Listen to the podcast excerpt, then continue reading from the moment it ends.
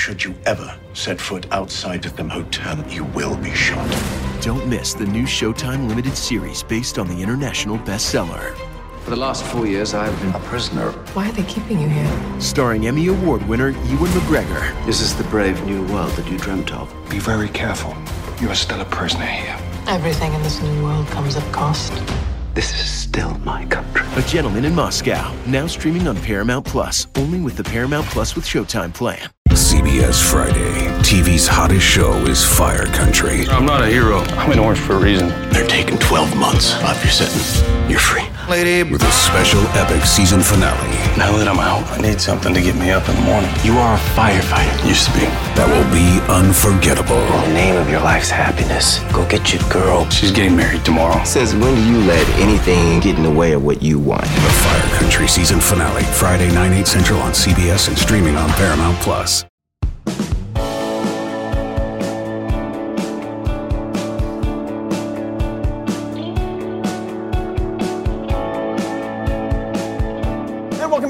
Live. It is Thursday night, November 10th, the year of our Lord 2022, the very rare beginning of the show Paper Pop. It's only right that you should play off the way you feel, but listen carefully to the sound. Most of you know what that means. We are jam packed, we are high atop and anxious downtown Nashville, Tennessee. Anxious because a lot of us don't know what's in store in the next 48 hours, much less in the next four to eight years of our sport, but we do know that on Thursday on this program, we do upset alert meter, scale of 1 to 10. How nervous should your local favorite be? We will share that momentarily. Booster culture. Sometimes it's rumored, sometimes it's factual to have just run amok in your program. I've got a question about that tonight. College football and the playoff and the expansion down the road. Just a brilliant piece written by friend of the program, Ari Wasserman, over on The Athletic. Brilliance! And I will dive headfirst into it tonight and enjoy it in the process. we we're going deep in the mailbag, really deep tonight. We got a lot of stuff to get to. Harrisburg, PA is tuned in. A lot of Jesse's fan base resides in and around Harrisburg. Grove, Oklahoma, Wake Forest, North Carolina, Carrollton, Georgia. As of this moment, right here, we sit here at 7:01 p.m. in the Central Time Zone. We've got 147,268 subs on the YouTube channel. Remember, I'm, I'm old enough to remember three weeks ago, Colin, when our, our goal was to get to 150K by New Year's. Then it was Christmas. Then it was my parents' anniversary. Then it was the first day of winter. And then it was Thanksgiving. And now I just think we're going to get to 150K by like this time next week, mid November. Whomst have thunk it? We would around here. So I don't need you to do anything other than subscribe to the channel and like the videos while you're there. But hey, if you're listening on podcast, we've seen a nice little spike in that too. So just follow, subscribe, whatever you need to do. That's all we need from you. Don't need donations. We wouldn't turn the money down, but we don't need donations. We don't need anything like that. Everything we need from you is free. You listen, and so we appreciate that. Go ahead and sub and like while you're there. Upset alerts. Look to your left, look to your right. Is everyone comfortable? A lot of you are favored by double digits this week. A lot of false senses of security as I see them. So let's dive into this tonight. We're going to put a scale of 1 to 10, a, a, concern level for me at least. Let's start with Missouri at Tennessee. A lot of you don't know who Tennessee plays this week, you just know that they play this week. Well, they play Missouri. Now, speaking of what we know, we know pretty certainly that Tennessee's not going to the SEC championship game. There's some weird one in a million mathematical chance, but that's not happening. Um, we think, I think most of us think that Tennessee can still very much make the college football playoff. And the odds back that up right now, as long as they take care of business on their end. So that's what we know, that's what we think. Now, here is the total mystery. The total mystery is how Tennessee's going to respond coming off a loss this week. I think I have found a comparable data point in the college football world in 2022 to combat or at least to compare to what Tennessee did last week. So Tennessee goes to Georgia last week. They lose 27 to 13. There's been a lot of really ridiculous arguing about that game. Games in the past. It happened. Move on. Do you remember a few weeks ago, we actually took the Every Given Saturday tour out to Eugene, Oregon. We were at the UCLA Oregon game. And that one ended up being eh, kind of a little bit of a semi blowout in its own right. I think the final was like 43 to 31 or something like that, 45 to 31. But it was a comfortable Oregon win. And I find myself wondering afterwards, ooh, I wonder what UCLA is going to do from here. Well, they went back home and they played Stanford, which is like the West Coast's version of Missouri, respectfully, and they dusted them. I mean, they never messed around. They took care of business. They won 38 to 13. They hadn't lost a game since then, by the way. I think that's what Tennessee's going to do. So if you want my expectation level for them this weekend, it's not like they're demoralized and deflated. They lost a game. They still got everything to play for. And it could be that the net result of all this is they still make the playoff and don't even go to Atlanta. So all that's still there. They're sold out. I mean, Neyland's been incredible this whole year. They get yet another home game there in a really good environment and atmosphere. So I'm going to put a two on this. I don't think Missouri's got much of a shot here. I think you're going to get if not the best of Tennessee, plenty good enough version of Tennessee to take care of business there. The line, I think, is 20 and a half. Next up, I have a ton of concern about this next game. I was driving, so I came in early this morning, and then I went to the gym, and then I came back to the office. And as I was, you did not need to know all that, but my point is, as I was driving to the office, I'm stopped at one of 38 red lights between the gym, like 0.5 miles away, in my office, and I look down and someone said, if I don't talk about Louisville Clemson tonight, I am making a big mistake. Friends, let's talk about Louisville versus Clemson. The Last time you saw the Tigers, they were getting run out of South Bend, Indiana. There is no nice way to put that. And they were getting run all over in the process. And there's no nice way to put that. It hurt. I know you guys was it was painful if you're a Clemson Tiger fan to watch that. Well, now you're coming home and you're playing Louisville. What are you favored by? 17, 21, 28? This is a seven point spread on this game. Louisville's hot right now. This is the least desirable time to be playing Scott Satterfield's team. They're 4 0 against the spread and straight up in their last four games. And here's what I don't think a lot of people know because, quite frankly, if you're being honest with me, you do not watch many Louisville Cardinal football games. But we do. They have 34 sacks on the season, they have 24 takeaways on the season. That's tied for first in FBS. Jesse, could you please check that for me? I don't know. The number just feels a little weird to me. Check the 34 sacks for me, please. I, I don't expect you to be able to tell me immediately. It is correct? Yeah, that's correct. Okay. Good to hear from you, Jesse. Um, look, Louisville can take the ball away from you, and Louisville can really disrupt you defensively. Now, since 2016, we did not have a big sample size to look at. Clemson at home since 2016 as a single digit favorite. There were only three of those instances. Of course, they're 3 0 straight up in single digit spread home games. That's a pretty fine filter there. And this is the fourth one. What do you think we're going to get from them this week? There's been a lot of noise around the program. How strong are those walls around the Clemson football program? I've got concerns here. I got to be real with you. I did not see last week coming. I don't want to be fooled again, as the Who would say. I'm going to put an eight on this. I am deeply concerned about Clemson this week. I don't have any money on this game. We're not going to make it a best bet. Uh, the model likes Clemson, actually. But me and the model, as you know, have been at odds as of late. I'm not even talking to the model right now, to be honest with you. I can't even look at its direction. But let's move on. So be careful, Clemson, is my message. Georgia at Mississippi State. Now, we chose, we made an executive decision, by we I mean me, not to do a game breakdown on this particular matchup. Will we live to regret that? Well, I don't think so because I don't think Mississippi State's going to win the game. I don't think it's going to be within single digits. I don't think. But Mississippi State averaging the fourth most points per game in the SEC. That's respectable. Of course, Georgia allows the second fewest. Now, here is the wild stat, like a pre padlock stat. Let me grab a piece of paper. This is pop worthy. Uh, this is not a typo. Georgia has allowed 17 touchdowns in their last 21 regular season games. I'll repeat it. Georgia, Bulldogs there in Athens, 21 touchdowns allowed in their last, or 17 touchdowns allowed in their last 21 regular season games. Do you know who number two is? Let me spoil it for you. Number two is Iowa.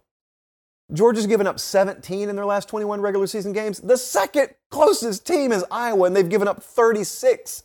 That's more than twice as many as Georgia has given up. Gross. You, mm. so that's what you got on your plate this weekend if you're Mississippi State. It's great that at home against SEC competition, Mississippi State's hanging 40 a game. That's wonderful. It will not happen this week, nor will 30 happen in all likelihood.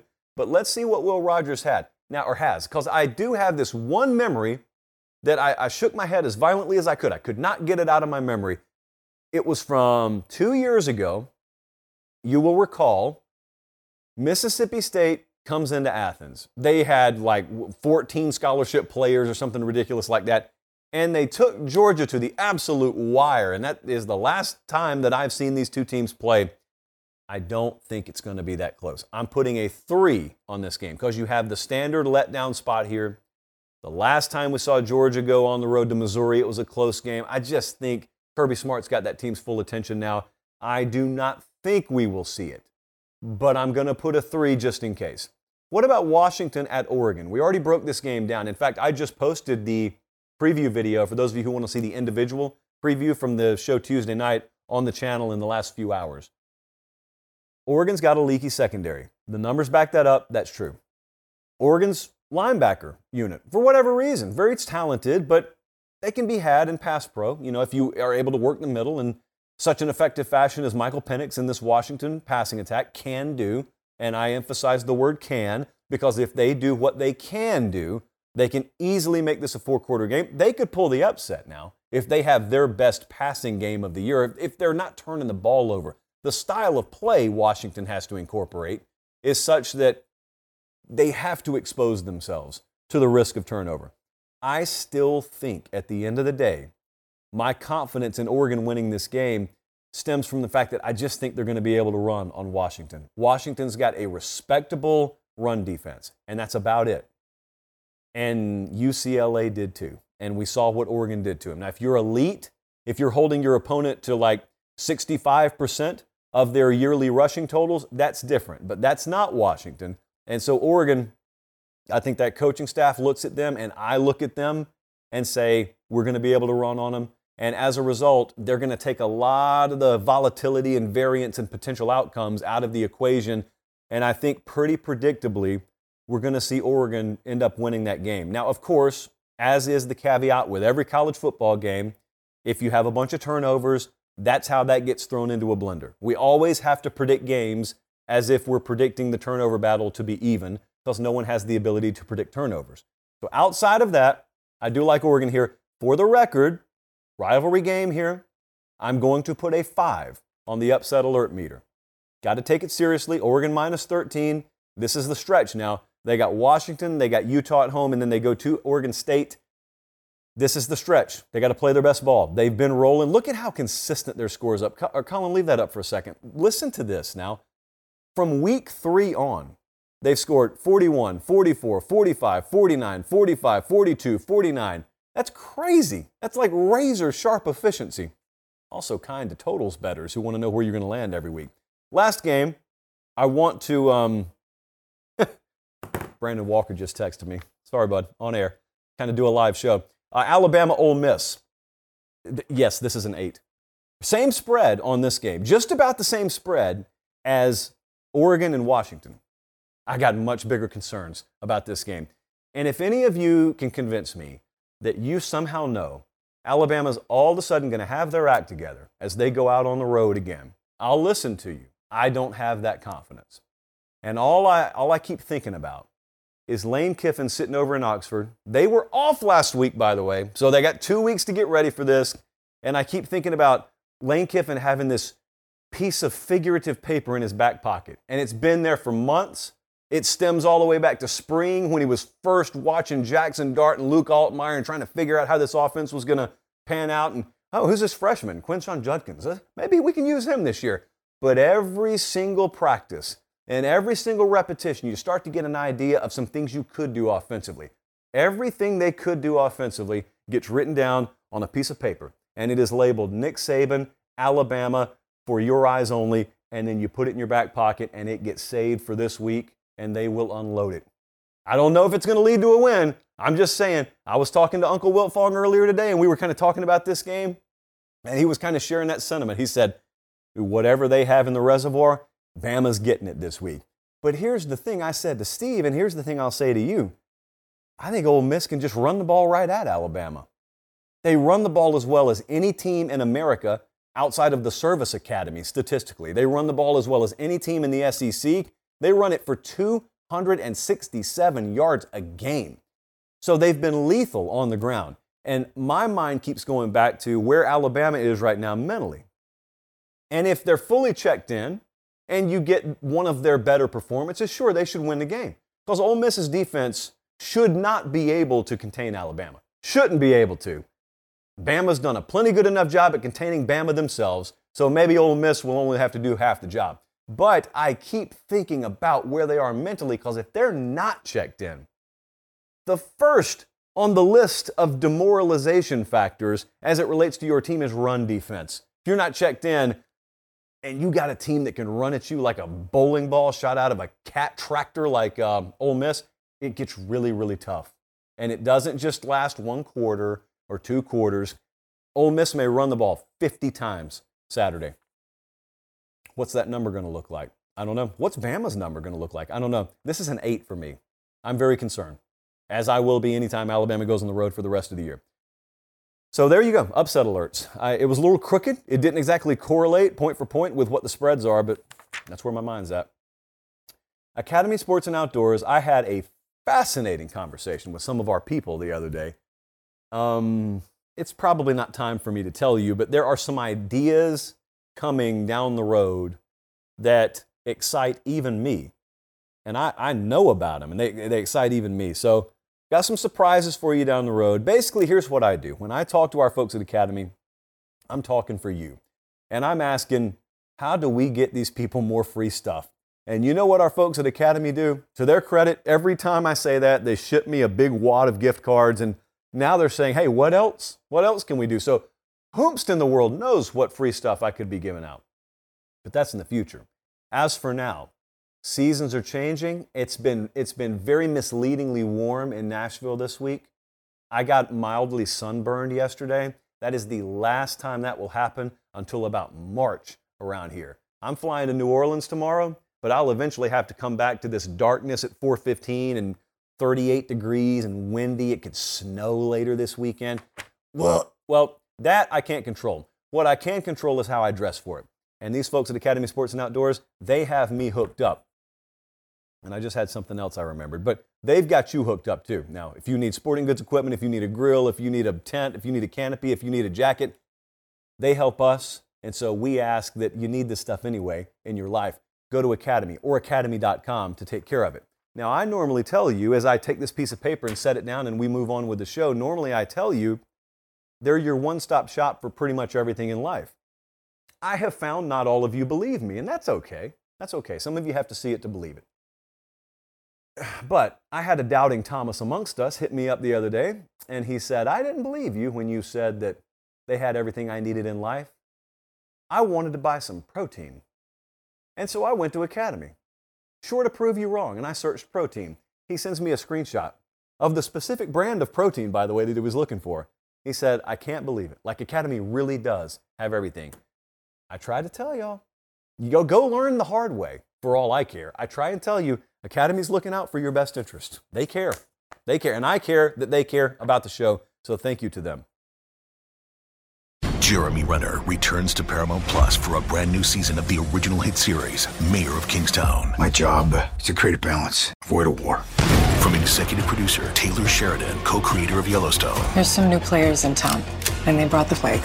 And Antoine Fuqua, director of Training Day. I know it's always been a war zone, Mike, but this is next level. The mayor is back in business. Are you warning me? You're going to find out. Mayor of Kingstown. New season streaming June 2nd, exclusively on Paramount Plus. I have got just an utter piece of brilliance in my hand right now immunity. Uh, it is an Ari Wasserman article. Not this, this is hand drawn notes, but it is an Ari Wasserman article, a column, a feature, a piece, whatever you want to call it. I know a lot of you have mixed feelings about the athletic. I don't really know why. There is some really, really good, legit sports journalism that's done over there. I don't like all of it. You will never like everything that's offered. If you've ever, if you've ever been to a buffet before, I don't know how in the world you can like everything on the buffet, but the athletic sports buffet, and they're not paying me to say this, trust me, uh, has a really, really good smattering and an offering, if you will, of college football. So I pay my money. And I go over there and I am reading some of the work of one Ari Wasserman because this triggered me to do it today. Earlier today, one of you pointed it out to me on Twitter. They said, Hey, is this Pate State material? I said, What is it? Oh, it's an article by Ari. Okay, I'll go look. And you're seeing on the screen right now, I retweeted it. I like to give credit where it's due. And I, I, I, I felt like I wrote it. I felt like I wrote the article. I felt like I wrote the feature. So you will have to pay. I'm not going to sit here and do story time. We don't have a campfire over here where we're going to gather around and I read this to you. But boy, oh boy, our man hit it out of the park. I'm talking about one of those home runs like in Houston where it can go all the way over the tracks and out of the stadium. That's what he did to this story. So the entire premise was about what we'll lose by going to a 12 team college football playoff. I am not here to relitigate this. I know respectfully that there are many in our audience that are fully on board with playoff expansion. I get it. No one's changing their mind here. I just want to point out it's, it's good to finally, you know, have some more folks sitting over here on our side of the canoe for a change because that thing was really tilted up in the air. There are some good points made here. See, I've always been willing to concede there are going to be some pretty awesome aspects of an expanded playoff. Playoff games on campus, for example, as many of them as they're willing to give us, those in and of themselves will be incredible spectacles. No one, at least on this show, has ever disagreed with that. No one on this show has ever disagreed that there will be more games with playoff ramifications on them in November. No one here, none of us, look, all of us here, no one has ever disagreed with that. But there is collateral damage done in the process. You don't just get, get, get without giving something up. So the entire question has always been and should have always been is what we're giving up worth what we're getting? If you support expansion, this is where we differ. Your answer to that is yes, it's worth it. And where I differ is my answer has been no. What we give up is more than what we get. That's really where our opinions, I guess, diverge. But he, Ari Wasserman made the point, and it was a brilliant quote. It was so brilliant that I actually want to pull it up. Last week was an incredible week, and it fascinated me as we were going through it, different people's perspectives because I had a lot of folks glued to Tennessee, Georgia. I had a lot of folks glued to Alabama, LSU. And these are the same people who tell me that they've longed for a, a postseason model that keeps some of these big boys out, keep the same teams away from the table, and yet they're watching a regular season game where Bama's playoff life is on the line and they lose. And you're going crazy all over the country with excitement, and they storm the field in Baton Rouge, and yet the expansionists are watching a playoff game happen, and they don't even realize or acknowledge it as a playoff game. And Ari, he wrote the following There were no college football playoff logos on the field in Baton Rouge on Saturday, but we all got a playoff game in November. You sure did. You absolutely got a playoff game in November. You're probably going to get a playoff game when Ohio State plays Michigan. You got a playoff game when Ohio State went up there and played Penn State. The beauty of the current structure of this sport is you don't have four playoff teams. You got a bunch of teams that are playoff worthy, and then they filter themselves down to a finite final few. But there are playoff games all throughout October and November in this sport. Always has been that way ever since they expanded it. The regular season urgency is something that you cannot duplicate, you cannot manufacture it. There are a lot of different folks out there with different opinions on what kind of detrimental impact playoff expansion will have on the regular season. If you're like me, you're in these environments and you understand the way Tennessee, Georgia felt last weekend will not be felt in the expanded playoff era. Now, those of you who support expansion, you say it's worth it. I simply say it's not worth it uh, because there is nothing else like that on earth, or at least in the continental United States. There is no other sporting environment like that. I was there last week. There's nothing. And what you cannot do is you cannot expand the playoff, but put seeding on the line or maybe a first round bye on the line and expect folks to treat that game the same way and expect the college football public to feel the same way about that game. won't happen. It simply will not happen. The urgency that this sport has, the no safety net effect that this sport has, is its most precious commodity. The integrity of the regular season, the most precious commodity. Anyway, you've heard me talk about that. But here's what I want to draw your attention to for a second.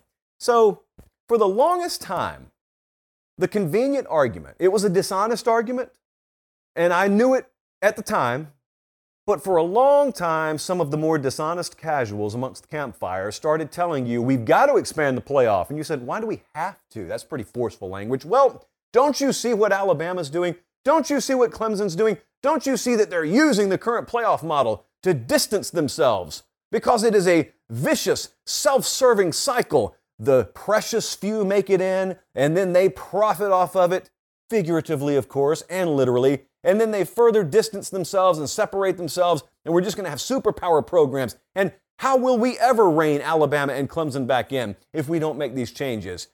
You notice how no one said that this year? You notice how you haven't really heard that said the last few weeks amongst the expansionists? We need expansion to keep Bama out and keep Clemson out. Yeah, it's because it was always a dishonest argument because that was never what was needed. What you needed to do is sit around and wait. And that's really all you needed to do because that's the way this sport works, even in the modern day. And here's the other thing it's kind of a harsh realization. If you've been peddling that garbage for four or five years, you have to face the fact now that the only hope that Alabama and Clemson would have this year is your model. Mine is the one that would keep them out, which you say you've wanted for so long. Yours is the one that would have two lost Nick Saban in Alabama saying, guys, look, Season hasn't gone the way we want, but as we all know, we've got to lose at least a quarter of our games before we're out of the playoff. Like, how lame is that? Do you imagine Alabama having more wiggle room? Can you imagine Clemson having more wiggle room? That's what you guys are signing up for. Now, let me tell you what happens there. What happens there is you got folks say, well, remember, Josh, remember now, it was never about crowning a different champion. We're realists. We all know the same champions will largely be crowned, but it's about the journey. We want to make the journey more meaningful for more people. We've got to make November matter for more teams. No, you need to go sit by the garbage for a little while because you're the one who made November meaningless when you convinced folks that if they're not playing for a playoff spot, their games don't mean anything. See, in 2007, no one said meaningless November game. No one said that. That phrase had not even been born yet. In 2009, no one talked about meaningless bowl games. It was the expansionists that came along and decided to worship at the altar of the CFP and worship at the altar of a lot of folks who wear suits worth more than their wardrobe that they'll never meet, looking to line their pockets and fool you in the process into supporting the process that will line their pockets. And you fell for it. Hook, line, and sinker. And you got convinced that if you're not playing for the playoff, What does this eight win team playing in November mean? Nothing. It's meaningless. So you don't get to make the mess, but then instruct me on how to clean up the mess. Now, if you made the mess, you go sit in timeout and you let folks who aren't responsible for it clean it up. I'm not going to trust you to clean up your own mess. You're the one who made it. Go sit over there. So I am respectfully, but forcefully, not really interested in the people who made the mess, the people who created this false notion that there are meaningless games in November I'm not interested in their solution for how we make those games mean more. Never been interested in that. And the other thing that Ari Wasserman hit in this piece on The Athletic that was brutal, but to the point, is the everyone deserves a path argument. Everyone's got a path. Well, let me rephrase, because everyone doesn't have a path. Everyone who needs to have a path to a national championship in major college football has a path. Because as he says in this piece, and as is the case, there is no Power Five college football team that begins the season with no path because there's no Power Five college football team in a four team playoff format that's going to go undefeated and not have a spot in the playoff. It won't happen from today moving forward. It will not happen. Your counterpoint is well, there's more to college football at the major level than just the Power Five. And that's where the cold, hard truth has to be swallowed. There shouldn't be if we're truly worried about crowning a national champion in major college football, the cold hard truth is acknowledging the University of Georgia and Georgia Southern do not play the same sport. and it's always been foolish to pretend they do. LSU and Tulane, respectfully, do not play the same sport at the same level. The letters FBS, pretending that there's this umbrella under which 130 or 131 equal teams reside, is nonsense. I was in Athens last Friday night and I toured that facility. They've got stuff there you would not have in Statesboro, Georgia, if you ran that program at peak efficiency for another century and they just stood still in Athens. You're existing on different planets. That's not a knock on Georgia Southern. It's a great program in Statesboro. It's just a different world. We all understand that. Even the most ardent of expansionists in the room understand that. Yet, why in the world do we believe the answer is lowering the bar, which should be excellence, to include you in a tournament to crown a champion? Why is it that we are concerned about lowering the bar to just be very good instead of excellent for the sake of inclusion and including teams to make people feel good, I guess, from these pools here that have no comparison to the oceans over here? Makes no sense. It never has. What I've always been a supporter of is a separate playoff for the G5, if you want to call it that. I've always been a supporter of that because there's logic behind that. There's no logic in pretending that Miami of Ohio and the University of Miami play the same sport. They don't. One has access to things the other will never have access to. It's not the NFL. Eh, there, first off, there are 32 teams in the NFL. So when you tell me, well, everyone's got a shot at their postseason, the NFL stands for National Football League, first off. It is an entity that solely exists for football to be played within. Colleges were not built with football or athletics in mind. They came along in some cases decades later, in some cases over a century later, and everyone's got different stuff and everyone's got different rules and everyone's got different geographical limitations. It's not it's not perfectly congruently built. It's never been that way. And so, you know, we've tried to kind of shoehorn it in to a model that most readily duplicates what the pro models do. It's never been, it's never been meant for that. And so, Ari, well, I, look, I would encourage you guys to go read this. I could go all day on this. I would just leave you with this and ask yourself this Are you complicit in supporting the devaluing of our most precious commodity simply to line the pockets of people you've never met and you'll never know? Because a lot of you are.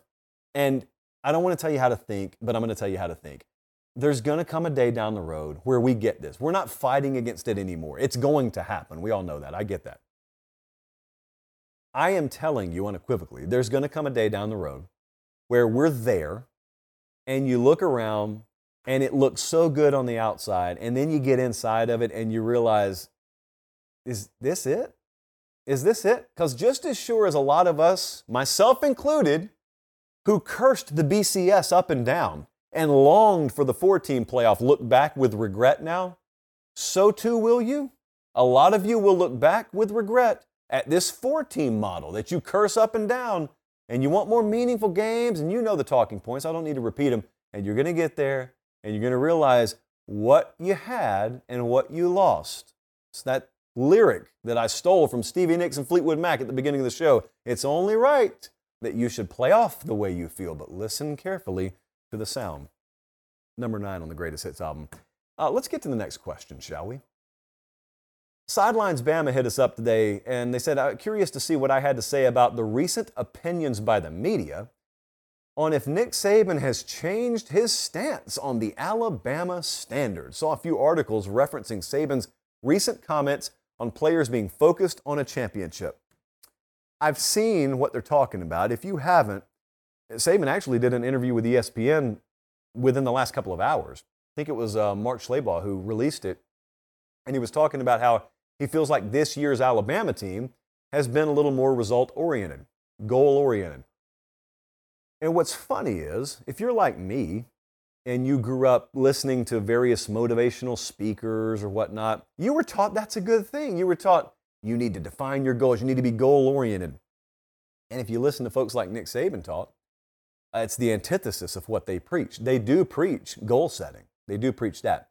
But then their entire process consists of taking the goal, putting it to the side, and instead of focusing on the goal, instead of focusing on the mountaintop, you focus on the process, you focus on the climb. You focus on putting one foot in front of the next foot, in front of the next foot, because that's the only way a mountain actually gets climbed. That's the only way that the goal actually ever gets accomplished. You can stare at the mountaintop all day. You can really want to get to that mountaintop, but at the end of the day, you've gotten no closer to the mountaintop. Because why? Well, you're focused on the goal instead of the process. Uh, no, nothing about that has changed. Nothing about how Nick Saban feels at age 71 about the Alabama standard and the process that they've clearly defined around there has changed. What he is saying, and what I think he'll admit more as the season comes to a close and he does a lot of reflection publicly in some cases on this year, is we had a results oriented team a little bit more this year. And then he's going to have to dive into why. Is it just a unique confluence of events? Is it just a specific group of kids that, for whatever reason, they couldn't wire the right way, like they've virtually developed a patent to be able to do there? Maybe so. Or maybe he finds that there are other elements that have seeped into his program. That's for him to know. We, none of us have that view, only he has that view. But no, I don't think there's been anything that's changed there. Now, I think what you're also hearing from him right now, and if you read that feature on ESPN.com and you listen to his press conferences, he's really quick to defend his coordinators and he's really quick to say, No, I'm not putting blame on anyone but me because I'm the one that sees the game plan. I'm the one that approves the game plan. I hear every play that's called in the game. I've got the power to veto any play and I don't do it. He's getting rid of those coordinators. It's exactly what he would say right now if he planned on eventually getting rid of those coordinators. So I said the other day, I think both of them will be gone at the end of the year. I still think both of them will be gone at the end of the year. Um, what I'm curious about is his theory on the transfer portal and if it's changed at all. Because they went into the portal, and you know, a lot of people are saying they shouldn't have done it. Well, Jahmyr Gibbs is one of the best players on their team right now. I don't know where in the world they'd be without him. But there were some other examples, famously with Jermaine Burton, for example, where it hasn't been fruitful at all. Now, is that a Jermaine Burton problem? Is that a wide receiver coach? Is that an offensive coordinator? Again, I don't know. I'm not the one qualified to diagnose that. He is. But as you go and you zoom out and you look at Bama from 50,000 feet, no, nothing about that process has changed. And I can also confidently tell you Nick Saban's not going to bend an inch on redefining that process for the more modernized player players haven't changed over two years. They just won a title two years ago. People haven't changed that much over a 24 month stretch. So there's something that's not exactly right with this year's team. He probably already knows what it is. Uh, we will have theories, and whether he wants to confirm them down the road or not, that's on him. But no, I don't think he has redefined the Alabama standard whatsoever. Next question, please. I have not taken a single sip out of the chalice of choice liquids. This looks really red tonight, by the way. Maybe red, maybe maroon. I don't know. Crimson? Uh, yeah, Colin also wants me to remind you please like the video and subscribe to the channel. We have, um, well, I don't have internet right now. Actually, I do. Yeah, we can do better than this. We got 543. So, yeah, thumbs up button. When I say click the like button, that's what I mean, that little thumbs up there. The next question from Zach. Zach asks is there any validity to the idea that one of the important purposes of bowl games is serving as a measuring stick for conference comparison? From Aurora, Colorado. No, Zach, to, to me, there is not. What Zach is asking is you know, as sure as the day is long, when we get to December, bowl season is going to come around. The casuals will call some of them meaningless. The rest of us will say, okay, Robert Dunder, get out of here. We are going to watch bowl season because we like watching college football games. And we're going to watch, and we're just going to watch them for what they are. Then there's going to be another group out there, you know it's coming, that starts comparing conference bowl record. And the ACC, which has been hot trash this year, could randomly get off to a 4 and 1 start, and someone somewhere is going to try and convince you, oh, the ACC, it turns out they were good this year. No, it turns out they're 4 and 1 in bowl season. That's all that means. That is all it means.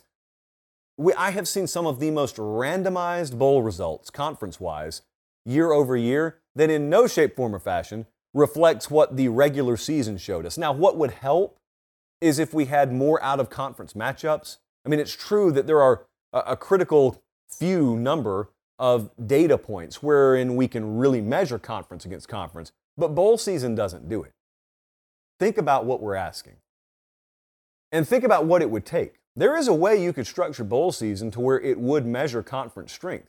But what it would take is it would take number one, removing the playoff so that you could have every team capable of being placed in a normal bowl. And from that point, you would have to seed the bowls.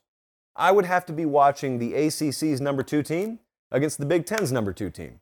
I'd have to be watching uh, Big 12 number four against SEC number four. Then and only then would we really be measuring relative conference strength because then and only then would we have the conferences perfectly aligned. As it stands now, what happens is you'll have like the Big Ten's number two team against the Pac 12's number four team. I'm just using examples, I don't know exactly how they match up, but you have uneven bowl matchups. And so I don't learn anything if the ACC's number two team beats the SEC's number six team by four points. That doesn't tell me anything about how much stronger the ACC is. What would tell me a little something is if I saw ACC number six beat SEC number six, and also ACC number three beat SEC number three. That stuff would tell me a little more. But no, Zach, I don't watch bowl season and use it to measure conference strength at all. Now, even if you used to, think about how much more irrelevant that point is even than it used to be. You didn't used to have to worry about bowl opt outs. You may have worried about disproportionate motivation levels, but that's bowl season. But nowadays, unfortunately, you've got to worry about opt outs too. So, ironically, the higher the bowl seed, the higher that team's preseason expectations may have been, and therefore maybe they underachieved, and they've got multiple guys who could be NFL bound sitting out, so they're more vulnerable. And so you got a team that goes 10 and 2 and they get beat 38 to 13 in a bowl game. Were they overrated all year? Or did that bowl game exist in a different galaxy than the regular season existed? So, no, Zach, I don't take bowl season to mean that at all for me. Next up, I feel like we got a good flow going all of a sudden. I don't like the way the mic is situated on the shirt though. We're to make some mic changes in 2023 around here. That's my resolution already. Trip up next. He said, out of the major candidates we've all heard being mentioned for the Auburn job, which candidate, if any, can stand up to and, when necessary, push back against the strong booster culture on the plains? And he threw some names in Rane and Lowder. That would be Jimmy Rane and Bobby Lowder. From Columbus, Georgia, Trip is. Okay. There are a lot of stereotypes in college football. And one of the stereotypes around Auburn football is that they have a very, very toxic booster culture. I will admit to you, having also come from just north of Columbus, Georgia, having grown up near the program, having now multiple friends within the program, there are elements of that stereotype that have validity to them.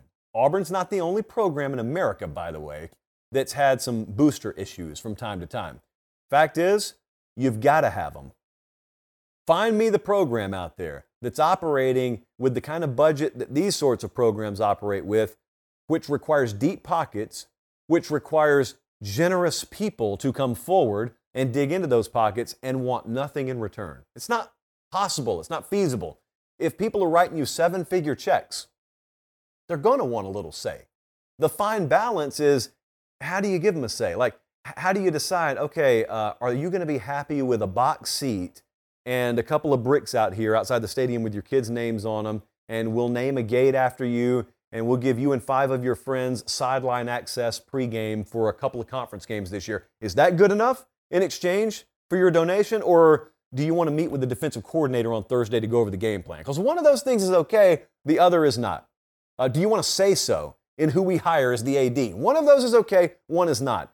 At Auburn, yes, it is true that there are some big names around there that in some cases in the past have probably stepped over the line, a step or three or five. But here's what I always do, and uh, this is not aimed at Trip or anyone specifically. I just want to ask generically Think about your opinion of the Auburn football program. Just do me a favor. If you're driving around listening or if you're watching on YouTube, I'm going to give you like five seconds. Think in your mind when I ask you, what is your opinion of Auburn football? In other words, what has been the biggest problem maybe around Auburn football? Jeopardy music, Jeopardy music. Je- okay. Dum, dum, dum. What is your answer? And chances are a lot of you are saying, oh, dude, they're boosters, man. Those boosters are out of control. Here's a little exercise for you name me the booster and give me the specific details. I would love specific examples that you're aware of because you guys answered this question really quickly. I heard you. What are the specific examples? Who are the specific people? And what did they do specifically? Most of you don't have an answer for that. Now stop to think. Why did you so quickly give me a generic answer, but can't give me, give me the specifics? Because if you ask me, you know, what is your favorite food? And I say cheesecake, and you ask me why, I'm going to talk for 10 minutes and tell you exactly why. But I ask you, what's Auburn's problem? And you guys say boosters, and I say, who? What did they do? And a lot of you, not all of you, some of you may have specifics, but a lot of you say, oh, well, you know, just, just, they're out of control. Yeah, what does that mean? Well, they just, you know, they're too toxic. What does that mean? Well, they, you can't win with those folks. You're not giving me specifics. I'm trying to nail you to the wall, and you're the square of jello that keeps falling down. A lot of this stuff gets overblown, is what I'm trying to tell you. Auburn does not have a program full of angels. Auburn does not have a booster class full of angels, nor does Alabama, nor does Georgia, nor does Florida. They all got these problems. Uh, Auburn has won a national championship in the last 15 years with those problems. Now, I know a lot of you could team up and write a book by 6 a.m. tomorrow describing how they won that championship in your mind and would probably go down some of the same roads we just went down a second ago. My point is, sometimes, and this is going to be a bold claim, but I'm just going to ask you to follow me.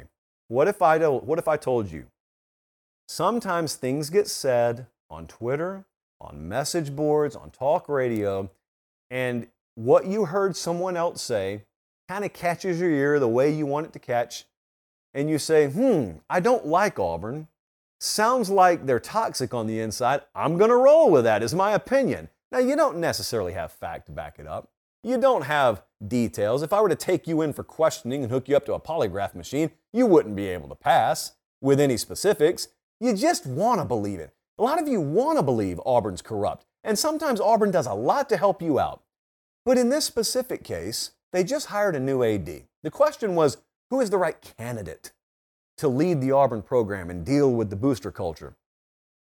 Well, the, the very generic fence riding answer is whoever John Cohen decides it is. He's the new athletic director there. Now, the reason why I'm intentionally not getting specific is because I don't know John Cohen. Now, if you want to know whether some of these coaches are interested, yeah, I think Lane Kiffin's interested in the job. Yeah, I think Hugh Freeze is interested in the job. I, in fact, I have zero doubt about both of those statements. I don't know whether John Cohen is interested in them, is my point. But if he's truly being allowed to make this hire independently, well, let's go back to the question what about those boosters? Now, this is an if. This is an if. We can't know what's going on behind the scenes there. But if he's being able and allowed to have autonomy in this hire, haven't we already made progress there? And certainly, as I've told you before, like I think this job is sort of a sleeping giant. Right now, it's been a mess. But what it could be in the future with the NIL reservoir they've got built up there, with the facilities they're about to open, with the fact that Nick Saban's not going to be at Bama forever, with the fact that that schedule, when they restructure this conference, could lighten up, or at least someone else's schedule could get as hard as Auburn's could be very attractive in the transfer portal with the right coach. Like Auburn's going to be a really good job if you hire the right candidate, if your boosters are out of the way. I'm just saying sometimes you hear things about Auburn's boosters that's a little more fairy tale than reality. Now, here's the other side of that coin. Sometimes things go on inside that program that never see the light of day that would probably make these stories sound like fairy tales that you were able to tell your child. I understand all of that. What I'm saying is, if it truly is a new day there, a lot of this could be in the past. It's strictly up to Auburn. It's strictly up to them. And that, that, that's how the story has to end right now. Next question. This one's going to be good. Let me, let me hydrate right quick again. Devin comes to us, and Devin asked, Why do I keep saying this transfer portal cycle is going to be so wild? Do I have any hints? From Odessa, Texas. Yes, I've got you some hints. Every coach I've spoken to swears this transfer portal cycle is going to be the wildest thing that you've seen in college football in a long time. Now, when I press them on it, they've got a couple of reasons. The first is you'll just have the usual exodus, or what will come to be known as the usual amount. So there's a certain operating guidance, there's a certain expected normal, if you will. Like if you move to Odessa, Texas, it's going to be 100 degrees in August. We're just trying to figure out if it's going to be 135 degrees. If it's 100, that's normal. If it's 135, we got to figure out why in the world I can fry an egg on my driveway at 10 a.m. Well, with the transfer portal, I think we're going to hit that 135 degree equivalent. And one of the reasons is you're going to have the normal, but then you've also got waves of kids, remember, that are enrolled somewhere that they never visited. Now, this is two cycles old, but you've still got some kids at Kansas State or North Carolina or Cal or wherever that committed and signed during COVID and may have never taken visits. And maybe they didn't take the first opportunity to hit the portal last year, but there are still going to be waves of kids this year and even next year that want to live out that process that they didn't get to live out. You've got that factor in play. Then there's another factor that is going to become the new normal and hardly anyone's talking about it yet. And they are called portal samplers. This is going to be a phenomenon. There's going to be one or two high profile examples of it, and then there'll be 20, and then there'll be 500 of them, and it'll happen really, really quick. A portal sampler is a kid that is enrolled at Pate State University and really has no intention of transferring, but he wants more NIL money. In a sense, he wants to renegotiate his NIL. In a sense, he wants to test the open market. And so my middle linebacker here at Pate State walks into my office and says, Coach, I'm entering the portal. And then he enters the portal. What's he going to do in the portal? He could be negotiating with me, or can't negotiate with me, wink, wink. He could negotiate with whomstever around Pate State runs our collective, the Freights Collective. He could be talking to folks at Georgia could be talking to folks at Tennessee, at Ohio State. Uh, he also could really want to leave. And this is where the wildest speculation is going to happen. This is where coaches are going to pull their absolute hair out. You got a kid that goes into the portal. Now you got to figure out whether he's a portal sampler. Is he hanging out in the portal or is he really going in the portal? So not only do we have to worry about kids going in the portal, we got to worry about whether they're serious about it or not. Like, uh, uh, do I go to him and he tells me, "Don't worry, don't worry, I'll be back. I'm just gonna get some more money," or, "Coach, it's been real, but I got to go. They got something for me down here you don't have. I want to go closer to home." Could be for any of a number of reasons. When you combine all those factors, and especially with the portal sampler crowd, understand what kind of chain reaction that's going to have. When part of your roster sees the other part of your roster go into the portal, or let's just say a few kids do it this cycle, but it's high profile, and the rest of the sport sees that those kids ended up getting 25, 30% more than otherwise they would have had just because of the threat of leaving. Do you understand what happens to the other rosters? Do you understand quickly what happens in the mind of anybody? I don't care how old you are. You could be 20, you could be 200. When you know that you've got an opportunity to make more money, and some of these guys are going pro in something other than sports, as the NCAA commercials say. This is the biggest earnings window in a lot of their lifetimes. 18 to 22 is going to be it for a lot of them. You think they're going to sit there knowing this option's on the table and not at least consider the portal? That's what coaches are talking about right now. That's what everyone's expecting. So if you don't like this, if you're kind of queasy when you listen to me talk about this, my suggestion to you, friend, is check out our National Signing Day show, the early signing day show. Check out our National Signing Day show in February, and then take a break. Now, I want you to watch the show, but do not check Twitter. Do not check your normal college football news watering holes. It's going to be it's going to be a little ugly. It's not going to be for the faint of heart for quite a while. You're going to have in some cases, I had a head coach tell me the other day, we think 40% of our roster could overturn this cycle with a combination of kids who are going to leave for the draft, kids who are going to transfer out, kids that we're going to bring in in the transfer portal, kids we're going to bring in in recruiting. Think about that 40% of a roster. Now, in some of your cases, that may mean your team that's struggling to make a bowl right now could win 10 games next year. Who knows? But with everyone that finishes on the plus side, someone's got to lose games. So someone's going to fall off a cliff. Multiple someones, I think, will fall off a cliff. The transfer portal is no joke. It's, it's going to vic- it will make victims of you all eventually. So no one is going to be immune to the shrapnel there. Next up,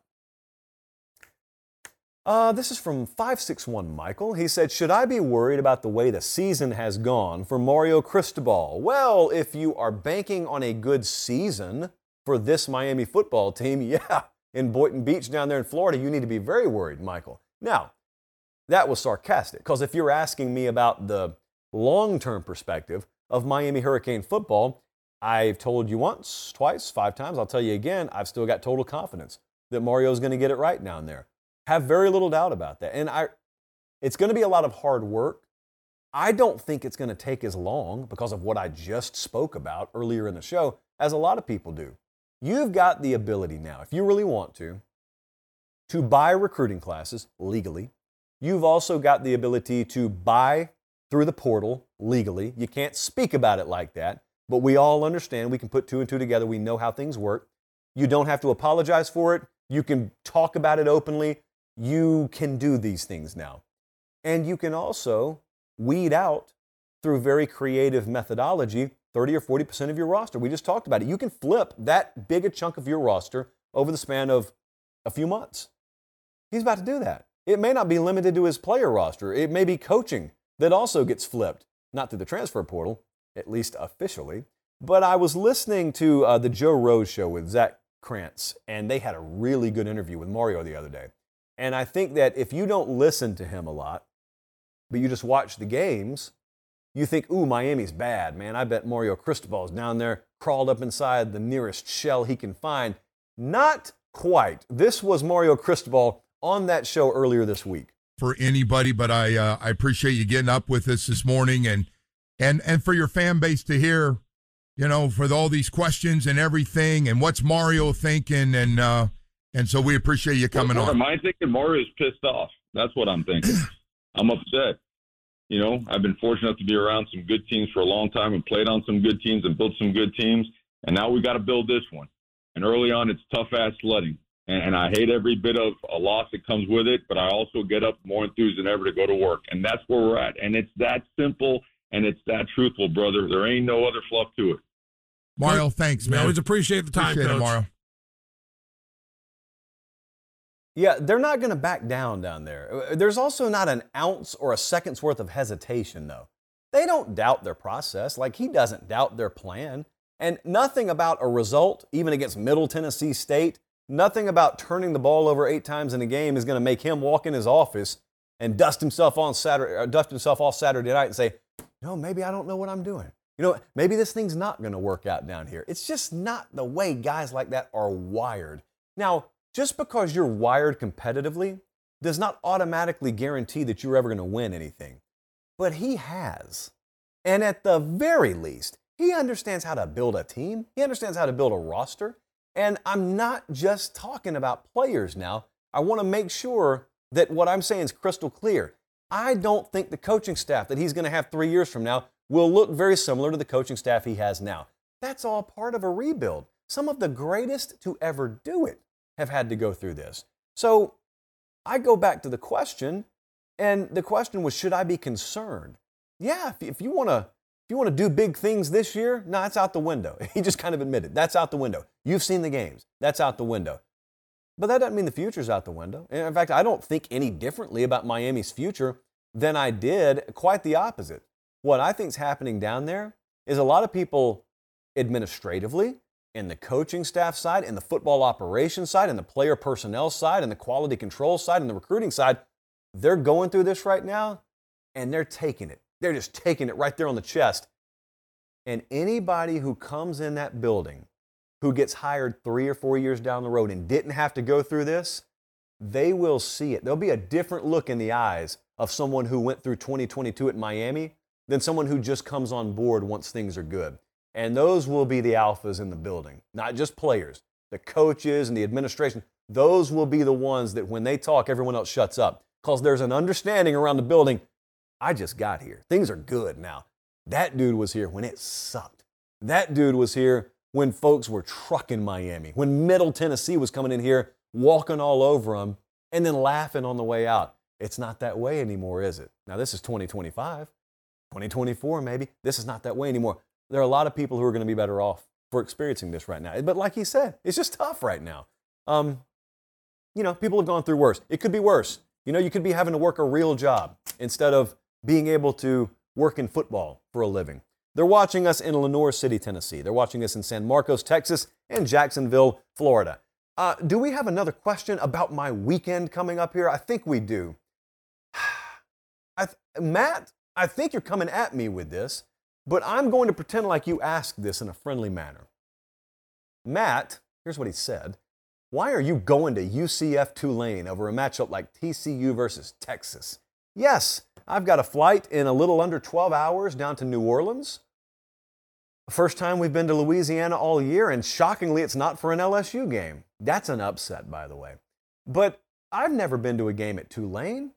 But how in the world am I going to be G5 Josh if I don't go check out a G5 game? For a long time, Matt, if you've watched the program for any length of time, you know number one, I've already been to Austin this year. And that's not an automatic, I'm never going to come back, but it is, we're trying to see as many places as possible. But if you've watched this show for a long time, or if you've even just watched it this year, you know there were some pretty harsh allegations lobbed our way. Claims of homerism, claims of, dare I say, bias to the SEC.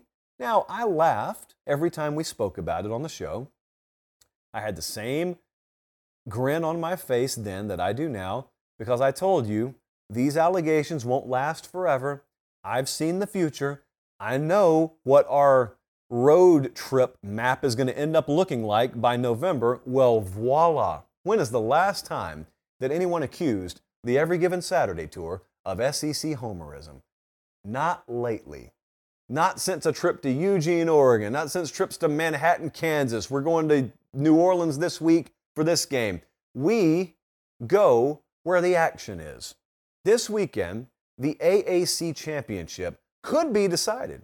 Now, Cincinnati's going to have something to say about this, but this is going to be a really good game. And keep in mind, you got Central Florida coming in here. They're about to go to the Big 12. Like Gus Malzahn, whoever ends up writing the book about Gus Malzahn, think about the story you're going to tell. This guy is in 2017, halfway through the year, ready to be run out of town on a rail. Then he beats Georgia, the number one team in the country. Then two weeks later, he beats Bama, the number one team in the country. Then Jimmy Sexton, his agent, and Gus Malzahn end up telling Auburn the week of the SEC championship game, you're about to give us a new deal or he's going to Arkansas. Brilliant tactical move, perfect leverage play.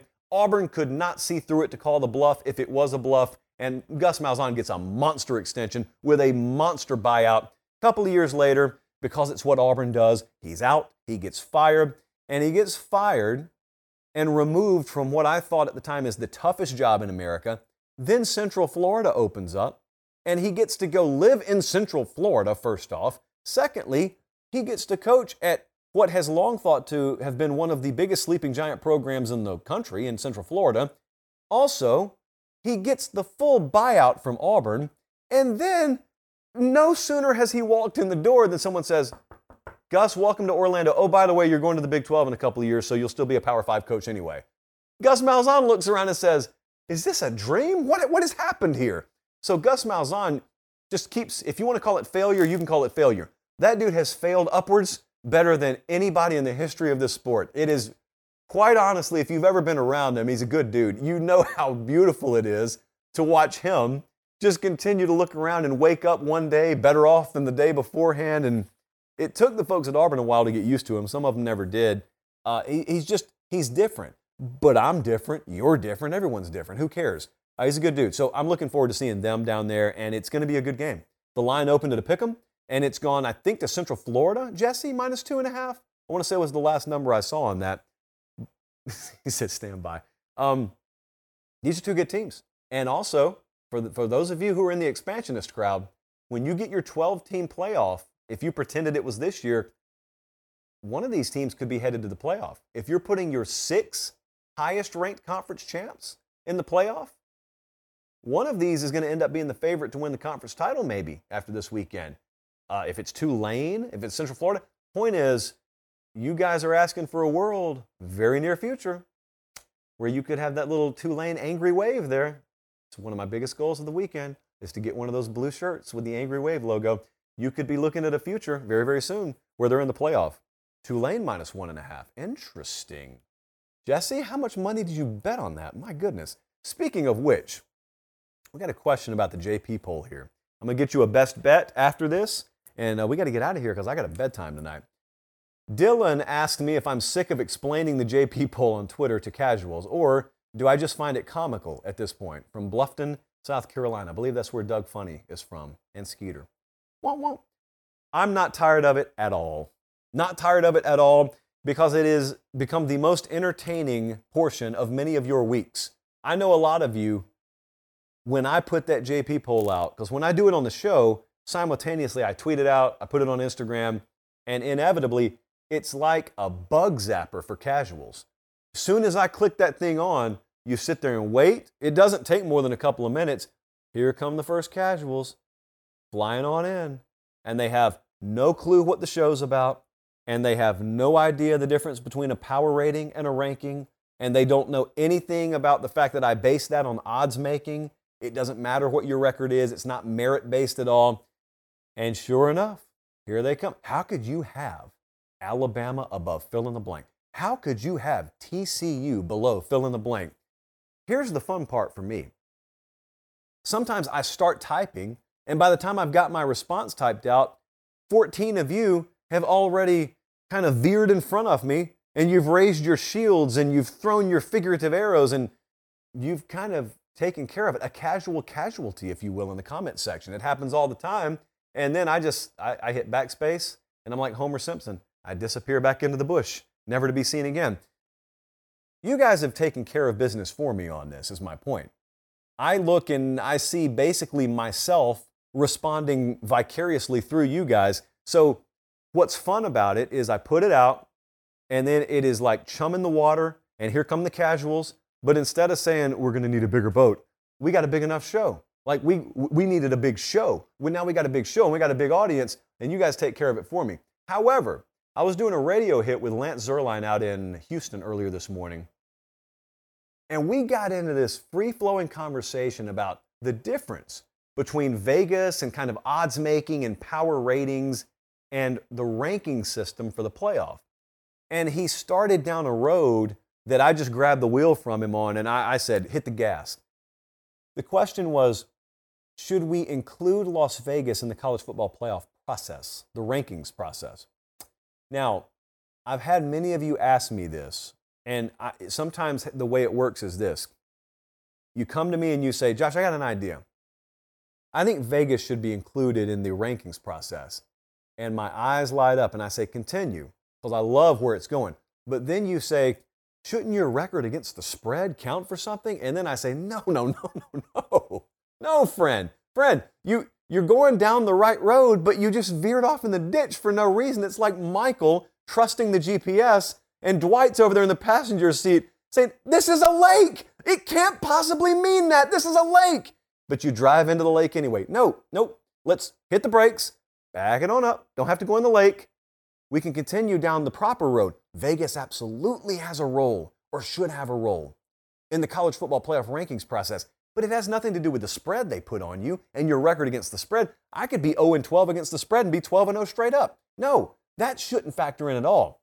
Strength of schedule is where it should be factored in. Because right now, I've got a group of folks out there who are telling me that TCU's resume is suffering because the once upon a time ranked teams that they beat, those wins aren't worth so much anymore because some of those teams have incurred more losses. And I'm sitting there looking and I'm saying, there is nothing about those teams losing future games after I've played them that devalues the struggle I had that day, that takes away at all from the resistance they put up that day. So it doesn't matter if they win every game from here on out or lose every game from here on out. What I faced that day is what I faced that day. It's like right now, people trying to tell you, oh, TCU, man, their resume is not any good anymore because some of those teams have lost. They play a round robin conference schedule in the Big 12. It's impossible for those teams not to lose. Every one of them plays each other. And so I'm listening to that and I'm thinking to myself, it can't be that these are the best minds we could find to put in this room. It can't be that way.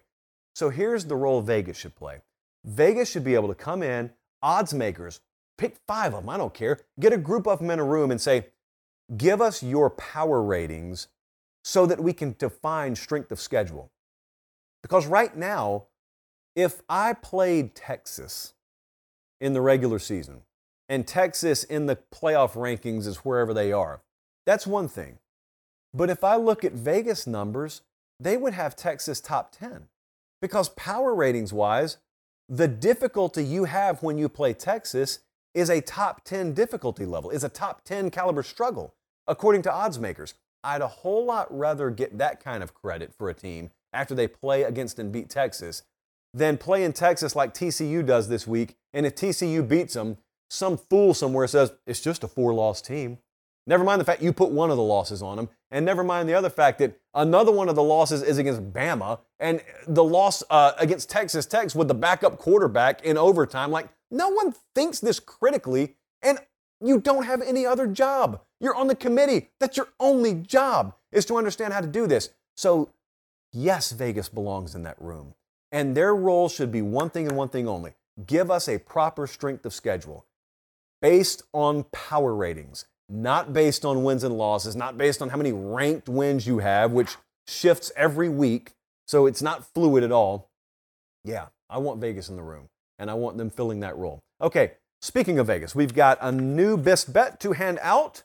Before I hand it out to you, remember, I'll be in New Orleans tomorrow night. And what do you do in New Orleans on a Friday night? I think you know. You go to your hotel room, early check in, so that you can do Friday Night Lines. Absolutely. That's what, that's what all the party crowd does when they go to New Orleans. Friday Night Lines tomorrow night at a time to be disclosed. Make sure you're following me at Late Kick Josh. Make sure you tune into that because I'm going to have several more best bets tomorrow night. As for tonight, the games we've already handed out Penn State minus 12, Pitt minus 4. We're going Texas minus 4 in the first half against TCU. We're taking Vatech plus 10, FSU minus 6.5, and tonight we are adding, because it finally moved up where I want it, Nebraska plus 31. They play against Michigan. I think Michigan's going to win. I just don't think they're winning by 31. So that is that.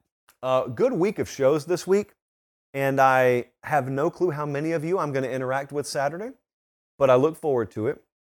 And we are sure to have a loaded show Sunday night. So before you leave, just two requests. Like the video on the way out so we can get over a thousand on it as we end the live show. and make sure you grab 10 of your friends this weekend and have them subscribe to the channel and have them follow the Late Kick Podcast. That's it. Thank you so much. For Director Colin, for Producer Jesse, I'm Josh Pate. Take care. Enjoy the games this weekend. Every given Saturday counts. We'll be back here Sunday night. Until then, God bless.